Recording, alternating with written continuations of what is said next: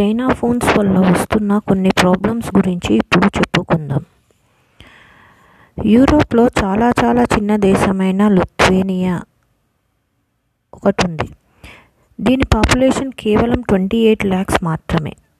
అంటే మన హైదరాబాద్ కంటే నాలుగు రెట్లు తక్కువ. హైదరాబాద్ మనకు ఒక నగరం కానీ లుత్వేనియా ఒక దేశం. రీసెంట్గా వాళ్ళు ఒక బాంబ్ పేల్చారు.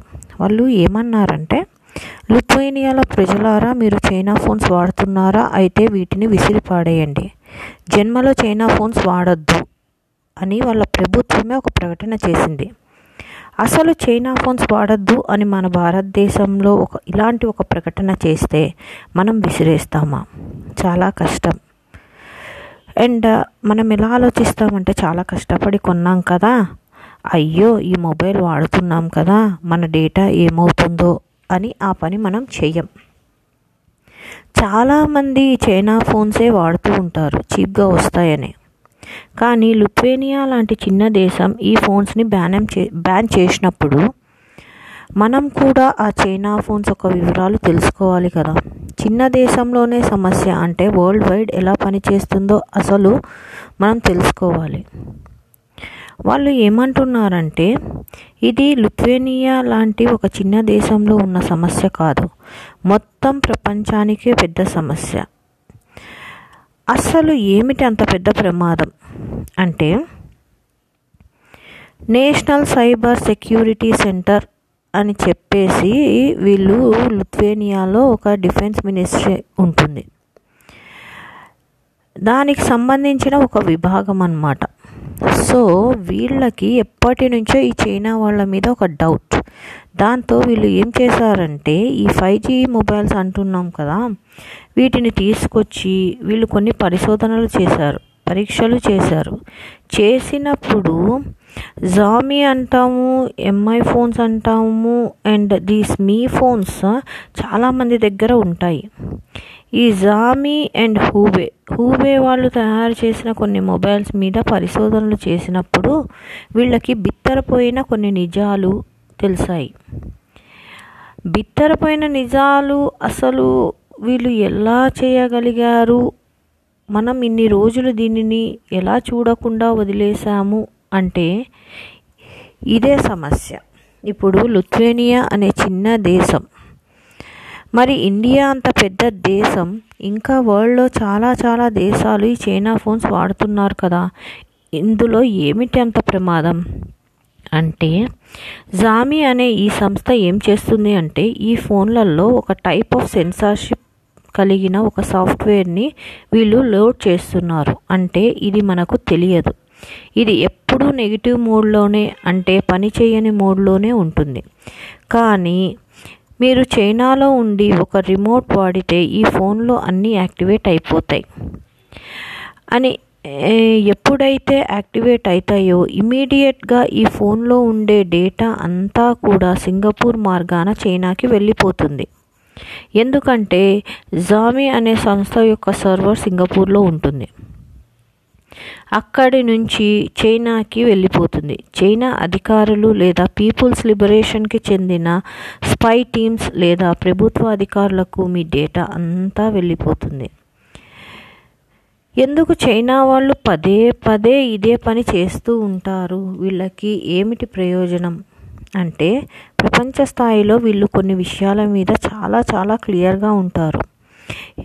ఇప్పుడు చూడండి మనం ఫ్రీ టిబెట్ అనే పదం ఈ జోమి అనే ఫోన్లో టైప్ చేస్తే అదే లుత్వేనియాలో ఉండి మనం టైప్ చేస్తే ఆ వర్డ్ రానే రాదు. దానికి సంబంధించిన ఎటువంటి డేటా కూడా రాదు.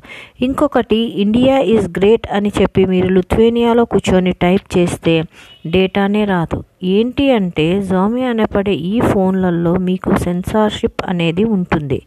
ఆ సాఫ్ట్వేర్ అందులో లోడ్ అయ్యి ఉంటుంది. ఫ్రీ తైవాన్ అని కొట్టారంటే ఏ డేటా రాదు. Taiwan Tibet India. ఇలాంటి దేశాలంతా కూడా చైనాకి ప్రాబ్లం కనిపించే దేశాలు. కాబట్టి వీటికి సంబంధించిన డేటా అనేది చైనా ఫోన్స్లో ఉండకూడదని వీళ్ళు ఎలాంటి సెన్సార్షిప్ పెట్టారు? అంటే అసలు ఇలాంటి డేటా అసలు రానే రాదు. ఎవరైనా నమ్ముతారా దీన్ని? మీరు ఫ్రీ టిబెట్ అని కొడితే ఏ డేటా రాదు? ఎలా రాదండి? మనం గూగుల్ ఉంటుంది కదా అంటే గూగుల్లో టైప్ చేసినా కూడా రాదు. అలాంటిది ఒకటి పెట్టుకున్నారు వీళ్ళు. అలాగే ఇది ఎంత ప్రమాదం అంటే మీ చేతిలో ఫోన్ ఉంటుంది కంట్రోల్ మాత్రం చైనా వాడి చేతిలో ఉంటుంది. ఇది ఎంత డేంజర్. కాబట్టి ఈ లుత్వేనియాలో ఈ four hundred and forty nine terminologies type చేస్తే free Tibet good Taiwan India is great అలా కొడుతూ పోతూ ఉంటే ఈ పదాలతో ఉన్న టర్మినాలజీ ఎక్కడ కూడా ఓపెన్ కాదు ఈ ఫోన్లలో. ఇది ఊవేలో రాదు జోమీలోనూ రాదు. ఇది ఎలా చేశారంటే జోమీలో మిట్టెన్ టీ అనే ఒక వర్షన్ ఉంటుంది. ఇది ఫైవ్ జీ ఫోన్. దీని మీద వీళ్ళు పరిశోధన చేసినప్పుడు ఇలాంటి టర్మినాలజీస్ ఉన్నవి ఏవి కూడా ఓపెన్ కావు. ఎందుకంటే వీటిలో ఇంకొక సాఫ్ట్వేర్ లోడ్ చేసిన చేసి పెట్టారు. ఈ చైనా వాళ్ళు అని ఈ ఈ లుత్వేనియా గవర్నమెంట్ పసికట్టేసింది. అందుకే వీళ్ళ deputy defence minister Margaret Abu లిక్విస్. అతను ఇతను ఈ చైనా ఫోన్స్ కొనకండి ఒకవేళ కొని ఉంటే దానిని డస్ట్బిన్లో పాడేయండి. చైనా ఫోన్స్ వాడద్దు అని అంటున్నారు. ఒక డిఫెన్స్ సెక్రటరీనే ఇలా చెప్తున్నారు అంటే అనలైజ్ చేసుకోవాలి. పరిస్థితి ఎంత దారుణంగా ఉంది. అంటే ఈ ఊబే అనండి లేక జోమీ అనండి ఈ రెండు ఫోన్స్ను తీసుకుంటే ఈ మ్యానుఫ్యాక్చరింగ్ కంపె కంపెనీస్ ఏవైతే ఉన్నాయో వాళ్ళకి చైనా గవర్నమెంట్ డైరెక్ట్ ఇన్స్ట్రక్షన్స్ ఇచ్చేశారు. ఇలాంటి సెన్సార్షిప్ పెట్టండి ఇలా మిర్రరింగ్ పెట్టండి అన్నారు. మిర్రరింగ్లో ఏంటంటే మీరు ఏమేమి చేస్తున్నారో అక్కడ వాళ్ళు పసిగట్టేస్తూ ఉంటారు. రీసెంట్గా ఇంకొక ఇన్సిడెంట్ కూడా జరిగింది. అదేంటంటే ఒక కొత్త యాప్ వచ్చింది. రీసెంట్గా ఒక పెద్ద ఆయనకి ఫోన్ వచ్చింది. అయ్యా మీరు ఫోన్ బిల్ కట్టలేదు అని అన్నారు. లేదండి నేను కట్టేశాను అని ఈ పెద్ద ఆయన చెప్పారు. లేదండి ఇక్కడ ఏమీ చూపించటం లేదు. మీరు ఇమీడియట్గా ఒక యాప్ డౌన్లోడ్ చేసుకోండి అంటే ఆ యాప్ని చూసి ఆ పెద్ద ఆయన లోడ్ చేసుకున్నారు. లోడ్ చేసుకున్నాక మీరు జస్ట్ ఒక ఫిఫ్టీ రూపీస్ మాత్రమే కట్టండి.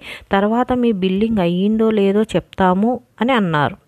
సో ఈయన ఫిఫ్టీ రూపీస్ కట్టడానికి తన బ్యాంక్కి సంబంధించిన అకౌంట్స్ని అకౌంట్ డీటెయిల్స్ అన్నీ కూడా ఆ ఫోన్లో ఎంటర్ చేస్తూ ఉన్నారు.